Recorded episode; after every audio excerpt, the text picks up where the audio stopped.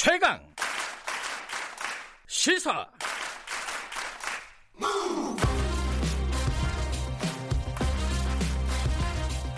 지금 여러분께서는 김경래 기자의 최강 시사를 듣고 계십니다.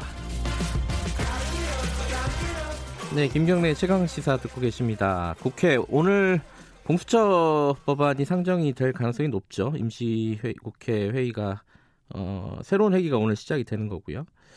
필리버스터는 저번 회기에 끝났고요. 관련된 필리버스터는 어, 오늘은 아까 말씀드린 대로 어, 자유한국당 김용남 전 의원 연결해서 관련 얘기 좀 여쭤보겠습니다. 안녕하세요. 네, 안녕하세요. 네. 김용남입니다. 네. 어, 지금 필리버스터도 끝났고 만약에 상정을 해서 표결에 들어가면은 자유한국당 쪽에서는 아마 저번 선거법처럼 좀 6탄으로 저지하는 뭐 이런 방법을 할까요? 어떻습니까? 어떻게 예상하세요? 글쎄 오늘은 조금 셈법이 복잡한데요. 네. 그 본회의를 민주당 쪽에서 오후 6시 이후로 좀 미룬다는 이야기도 있습니다. 네네. 홍남기 경제부총리에 대한 아, 탄핵 그 안에 표결을 어, 취소시키기 위해서 그래서 네. 그 전에 그 본회의 열리기 전에 아마 의원총회를 열어서 네. 이게 이제 그 공수처라는 게 악용될 확률이 너무 높은 그 기관이기 때문에 만들지 말아야 되는 게 맞는데 네. 그 소위 민주당 주도의 법력권 안이라는 어, 그 최악의 안을 맡기기 막기 위해서 네. 아, 차악을 선택하느냐 그러니까 권은희 의원의 수정안을 예. 찬성할지 말지를 의원총회를 통해서 결정을 음. 해야 될 것으로 봅니다. 네. 그럼 그 자유한국당 쪽에서는 권은희 의원 안에 찬성표를 던질 가능성도 있다 이렇게 보시는 거네요. 그러니까 뭐 어쨌든 기본적으로는 공수처에 대해서 반대 입장입니다. 근데 네. 지금 법여권 안에 있는 독소 조항들을 조금 네. 다소 뺀 안이 권은희 의원의 수정안이기 때문에 네. 그래서 이제 그거는 좀 표 계산을 해봐야겠죠. 예. 그리고 의, 의총을 열어서 한국당의 그 다른 의원들의 안, 그 생각도 좀 들어봐야 결정이 가능하지 않을까 싶습니다. 음, 예. 지금 표 계산이 약간 좀 복잡합니다. 말씀하신 대로. 어, 네. 왜냐하면 이제 바른미래당 당권파 쪽에서도 뭐 전면적으로 이 법에 대해서 지금 여- 아까 말씀하신 법 여권 쪽 안에 대해서도 찬성하는 어, 전면적으로 찬성하지는 않고 있어요 지금. 이러면은 왜냐면- 이, 이탈표가 좀 생길 가능성도 있다 이렇게 보세, 보세요? 어, 이, 아, 이, 그, 법률권 안에 대해서 좀 내용을 아시거나, 네. 법률을 좀 아시는 의원들은 도저히 통과시킬 수 없는 위헌적인 법률이거든요. 네. 이 안에 대해서는 이제 공수처를 그, 검찰이나 경찰에 대한 그 상위 기관으로 사실상 아, 상위 기관으로 만드는 것이고, 예. 그리고 또 그 막판에 이게 참 패스트트랙이 이번에 악용이 많이 되고 있는데요. 선거법 통과 때도 그렇고 이번에 공수처법도 그렇고 네. 애초에 패스트트랙을 출발시킬 때의 원안과는 상관없이 막판에 이제 수정 조항들을 집어넣어서 그걸 그대로 이제 선거법에서도 통과를 시켰습니다만 지금 아, 경찰이나 검찰에 대해서 네. 공직자에 대한 수사를 시작할 때 공수처에게 보고 의무를 네. 넣는 조항이 있고 또 기존에 있었던 또 공수처에는 우선 수사권이라는 게 있어요. 그러니까 네. 검찰이나 경찰에서 수사하던 사건을 뺏어와서 자기네들이 할 수 있는 조항이 있었기 때문에 이 네. 두 조항을 연결해 보면 어, 정권에게 불리한 사건 같은 경우에는 공수처가 다른 기관이 하던 사건을 뺏어와서 그냥 공수처에서 어, 뭐 처리를 하는데 그 결과는 객관적으로 또 공정한 수사가 될지는 담보할 수 없는 상황이죠. 그러니까 이 안에 대해서는 상식을 가진 의원이라면 찬성하기는 좀 어려울 것으로 보입니다. 아까 말씀하신 게 이제 뭐 악용될 소지가 크다, 독소 조항이 네. 있다, 위헌의 여지가 있다. 어, 지금 그 24조 2항 말씀하시는 거죠? 이게 일단 기본적으로 가장 어, 뭐랄까 문제가 된다고 생각하시는 아니 그 조항이 사실은 24조항은 막판에 들어온 것인데 이제 그게 보고 의무를 인정한 조항이고요. 예. 24조 1항이 소위 우선 수사권입니다. 예, 사건을 예. 뺏어올 수 있는 이 두 조항이 가장 크게 문제가 되죠. 네. 음, 이게 이제 어, 버- 더불어민주당이나 이4 플러스 1에서는 이게 사건 어, 수사의 효율성 그 중복 수사나 이런 것들을 막기 위해서 하는 것이다. 이렇게 얘기를 하거든요. 이건 어떻게 보세요? 근데 민 주당 쪽에 처음에 공수처를 만들자는 주장의 근거는 네. 검찰을 견제할 수 있는 그러니까 검찰의 권한에 맞설 수 있는 또 다른 기관을 만들어서 서로 수사기관 간의 경쟁 관계를 통해서 어, 부패 척결을 해 나가자는 취지의 주장을 했잖아요. 네. 그러니까 중복 수사를 막겠다는 것은 그 앞선 주장하고는 맞지가 않죠 논리적으로 앞뒤가 음. 안 맞는 주장을 지금 하는 것이죠. 예. 근데 이게 모든 어떤 어 뭐랄까 우려 어 지금 4 플러스 1 공수처 안에 대한 우려는 이 공수처라는 게 대통령이 마음대로 할 수 있는 기관이다. 여기에서 시작되는 것 같아요. 뭐 이- 그럴 수 있죠. 예, 이제 네. 그런 부분에 대해서 이제 그 더불어민주당이나 이쪽에서는 뭐 임명 과정이라든가 이런 부분에서 충분히 어, 이 야당이나 이쪽에 견해를 들을 수 있는 견제 장치들이 있다 이렇게 주장을 하거든요.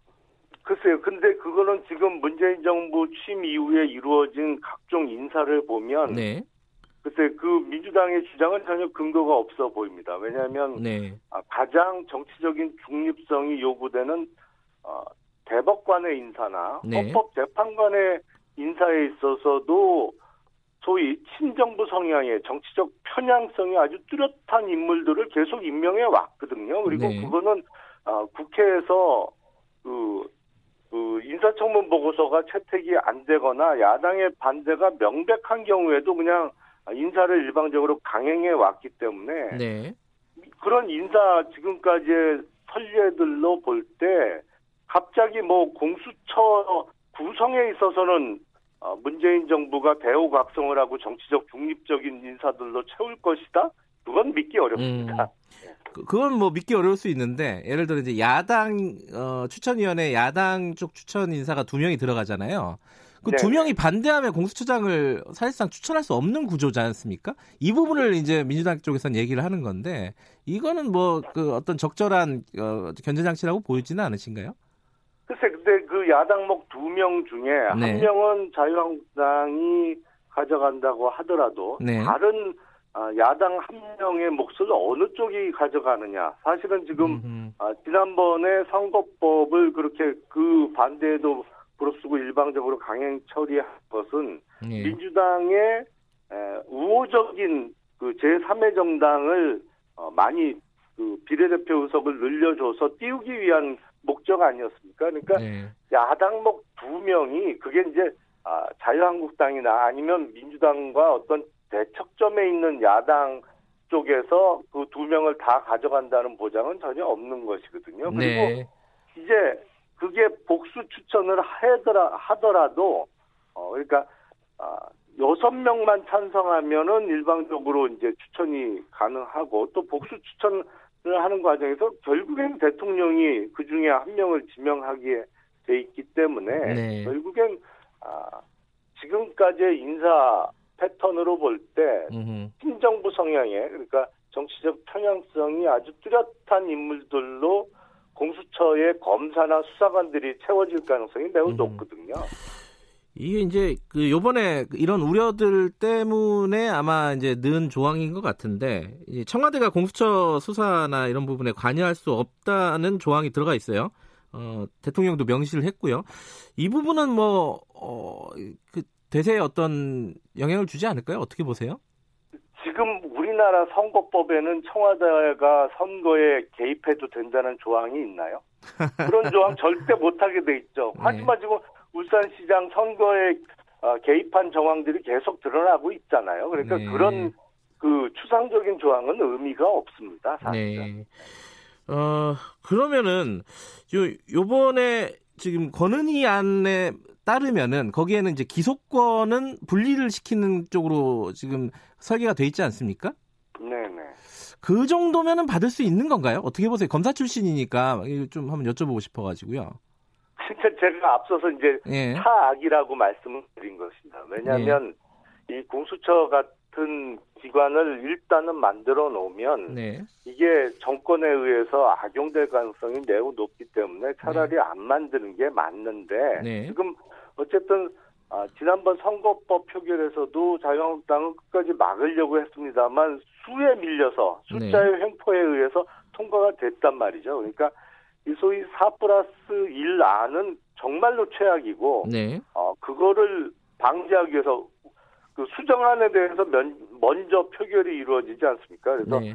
수정안이 통과가 되면 어, 나머지 원안은 자동 폐기가 되기 때문에 네. 어, 최악을 막기 위해서 차악을 선택하느냐 그 음. 문제는 고민을 해야 되는데 우선은 뭐 어, 지금 민주당에서 그동안 검찰이 수사권과 기소권을 다 갖고 있어서 문제라고 지적을 그렇게 해오면서 네. 공수처에 대해서는 또 수사권과 기소권을 다 인정하는 안을 낸 것 자체가 모순이기 때문에 그거보다는 조금 아, 음. 조금 나은 어, 그야말로 차악이 아닌가 싶습니다. 예. 권은희 의원의 예. 아, 수정안은 그 의원총회에서 결정을 하겠다 이런 말씀이신 거고요. 예 그렇습니다. 네. 근데 오늘 그 추미애 법무부 장관 청문회가 예정이 돼 있지 않습니까? 네, 네. 요거는 어떻게 될까요? 지금 이 공수처법 때문에 이게 어, 각, 각 당의 지금 뭐 생법이 복잡한데 이건 정상적으로 이루어질까요? 어떻게 보세요? 일단 추미애 후보자가 거의 모든 그 자료 제출을 거부했습니다. 그러니까 기본적인 자료마저 어, 제출을 하지 않고 그냥 어, 증인도 한 명도 채택이 안 됐거든요. 네. 민주당의 반대로 인해서 그래서 증인도 없고 자료 제출도 거부한 채 인사청문회를 치르겠다고 하고 있는데 이건 그야말로 이 정부의 오만이 그대로 드러나는 어, 실례 같고요. 네. 사례 같고요. 그리고 추미애 후보자는 지금 한참 문제가 불거지고 있는 울산시장 선거 개입과 관련하여서 당시 네. 울산시장에 민주당 공천을 할 때의 당대표였거든요. 그러니까 네. 당내에 송철호 후보와 경쟁 관계에 있던 다른 후보들을 주저앉히는데 역할 내지는 뭐 어, 어떤 참여가 있었다고 어, 보입니다. 예. 그런 의혹이 크기 때문에 그 부분에 대한 해명도 음. 이루어져야 된다라고 봅니다. 일단은 증인 채택과 자료 제출은 해줘야죠. 음흠. 근데 어쨌든 이 안에서 오늘 열린다면은 그 지금 제, 제출을 안 한 상황이라고 한다면은 그 울산 시장 선거가 아마 큰 쟁점이 될 가능성이 높겠네요 오늘은. 그렇습니다. 그때 예. 당시에 당 대표로서 뭐 공교롭게도 송철호 당시 예비 후보와 경쟁하던 민주당 다른 후보 두 명이 당시에 그 선거 포기를 네. 선언했거든요. 그런 네. 상황에 대해서 어떠한 뭐 역할을 했을 가능성이 높아 보입니다. 알겠습니다. 오늘 상황은 좀 지켜보도록 하겠습니다. 고맙습니다. 네, 감사합니다. 김용남 전 자유한국당 의원이었습니다.